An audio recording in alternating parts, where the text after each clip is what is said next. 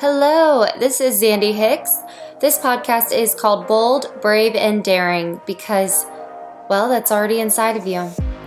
You can choose to be bold, brave, and daring every day of your life, and this podcast teaches you how to walk through life with God, Him showing you how to become bold, brave, and daring. This podcast is like letters from God Himself, so stay tuned because I know that He wants to speak right to you.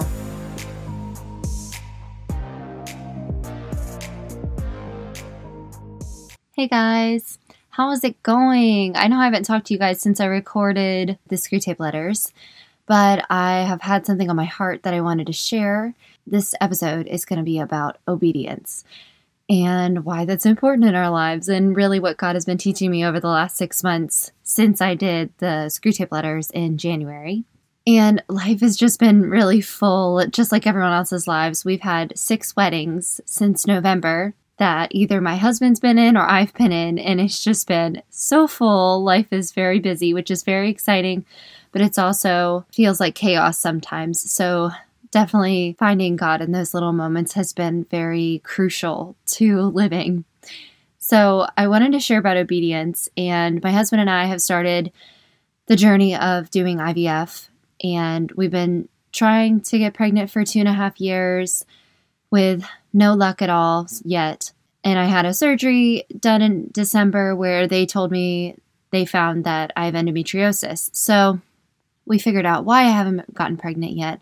And now this was back in January, we were trying to decide, okay, should we do adoption? Should we try to do the medicine route? I really didn't like that option, and I just wasn't sure which way that God wanted us to go, or foster care, because we're certified, and it was just like, Lord, which one do you want us to do? And I thought God was going to say adoption 100%, because it makes sense. The Bible says that we're supposed to take care of the widows and orphans and, you know, helping families, and we went through the training, and that was what God had told us to do last January and February, and so we went through all the training, and then in February, God spoke to me so clearly and said, I want you to do IVF because that's the one that you're afraid of, which in that moment, I was like, oh my gosh, Lord, why? You know, why would you ask us to do such a hard thing? And when I think of people going through IVF, I always just see like a dark cloud around them. That's what I thought. But God always knows the best thing to do, and He always knows what's best for us. So I said, okay, Lord, we will do IVF. And also coming to my husband and having to tell him that, and it is so costly. So is adoption, but IVF is very costly. So yeah, coming to him, and he was all for it. So we started that journey in March, and in April, I found out our first round didn't work and had to walk through the absolute heartache and feeling like my heart was broken completely. And if you've read the story about Hannah in the Bible where she is praying every single year, asking God to give her a baby, and He finally does, and she's like, I'll give him back to you, and she does. She follows through on her promise, but God does give her a baby. But reading about her anguish, I definitely felt that last month in May. And so after a couple weeks of grieving, I heard God speak clearly, and I wasn't sure if I wanted to do another round. And God said, I didn't say it would work. I just said to do it. And those are some of the hardest words to hear. When you don't see an out, but God tells you to keep going. And so I started thinking about this of you just obey. You don't know the outcome. And I thought of when I was a kid, my parents would say, I don't have to tell you why. I just want you to do it because I said so. And that was always so hard to understand as a child, but when a parent does that, they're teaching you to respect authority. They're saying, I'm in charge and I know it's better for you, so I'm asking you to do this. And you have to learn to respect that. And you learn to respect that with authorities in your life, whether that's your boss or the President of the United States or a parent. God is an authority figure in our lives. When he says to do something, he doesn't need a reason. You just do it, and you just follow through because you know that he has your best interests in heart, and he knows what is coming up for you because he sees the whole plan, and we only see this little tiny fraction, and sometimes you can't even see but one day at a time. And that's what this whole IVF journey has definitely just been, one day at a time. I just tell myself that all the time, one day at a time. You can't think about the future, just one day at a time. So as I was thinking about this, I realized about how many people in the Bible that had to just walk in obedience with God. And one of my friends reminded me about Abraham. And, you know, Abraham and Sarah, they prayed for a baby for years. And I'm sure at one point they gave up because they had their first baby when they were 90 and 100 years old. And when God said that Sarah was going to be pregnant, she laughed, because she was like, that's ridiculous. That's not going to happen. And it did. And then years go on. They have their son, and God tells Abraham, I want you to take him up on the mountain and sacrifice him. Sacrifice this child that I blessed you with, that you prayed for 100 years. So probably 80 years of his life, maybe longer than that. He prayed for this child if he was 100, and I want you to sacrifice him. I'm sure, it's not recorded in the Bible, but I'm sure that Abraham was thinking in his head, God, why? Why are you having me do this?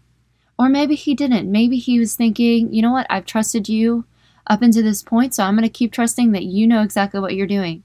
And right before he was about to kill his son, God said, stop. But Abraham didn't know that was going to happen. He just obeyed. So that was the first instance that I thought of, that my friend reminded me of like, hey, God said to obey, even though it didn't make any sense. And then I thought about David. And God comes to David and says, you're going to be crowned king. And then he kills Goliath, and he, you know, does all these mighty things. And then he is on the run for 20 years from Saul. On the run for his life, living in caves, and at this point, he had wives, he had children, and I guarantee you those wives were not happy. They were probably coming to him and saying, I thought you were supposed to be the king, and we're out here living in caves, and I'm so tired of not having food and having to sleep out here and having babies out here. Like, I can't imagine for 20 years of my life having to do that. And twice, Saul was right near David, and David could have killed him. And God said, it's not the time. Don't touch him. He's my anointed one. And David obeyed. He could have ended it all right there. And he obeyed God and just said, okay, you know it's best for us. You know it's best for me. You said I'm going to be king.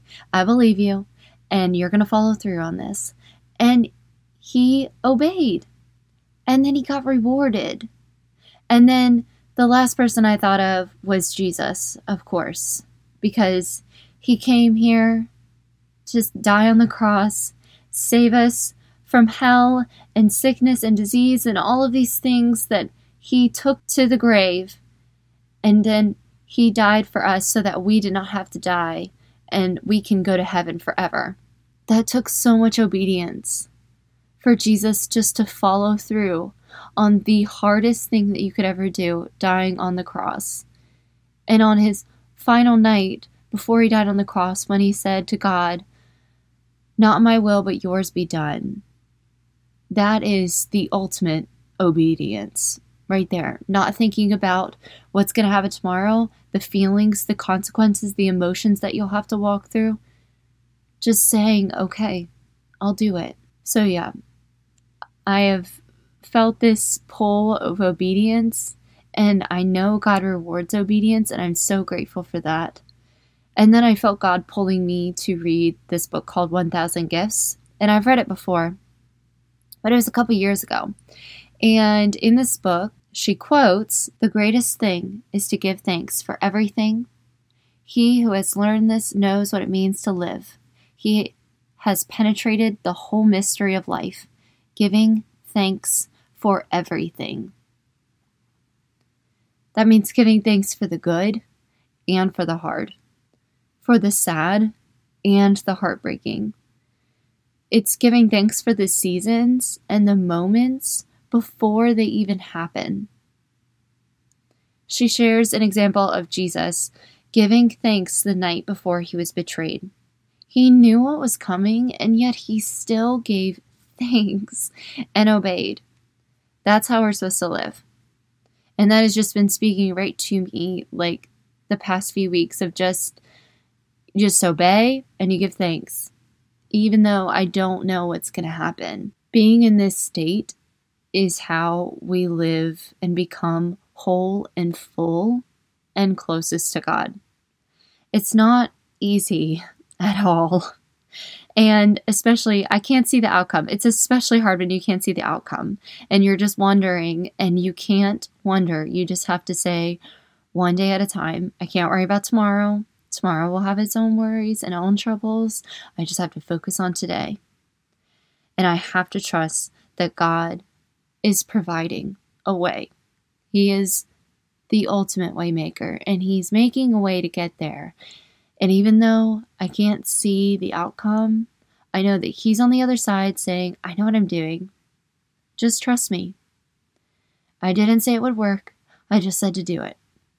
And learning to trust him in this has been a stretch of faith like I didn't have before. And I'm very grateful for that.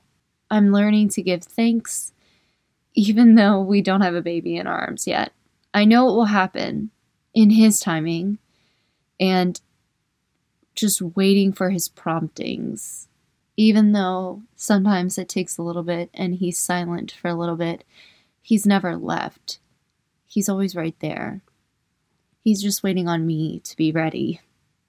So if you needed to hear any of that today, I am praying for you, and I am reaching out to you, and I'm saying you can do this. You can walk through whatever season that you're walking through right now. A happy season, a joyful season, a hard season, an absolutely heart-wrenching season. I feel you, and you are not alone. And God knows right where you are. He hasn't left you. Walk out that obedience, because there is such a rich reward on the other side, even though we don't know what it looks like, and it may not be the picture that we've painted. It's still going to be beautiful because God is the painter. So I hope you guys have a great weekend, and I will talk to you later.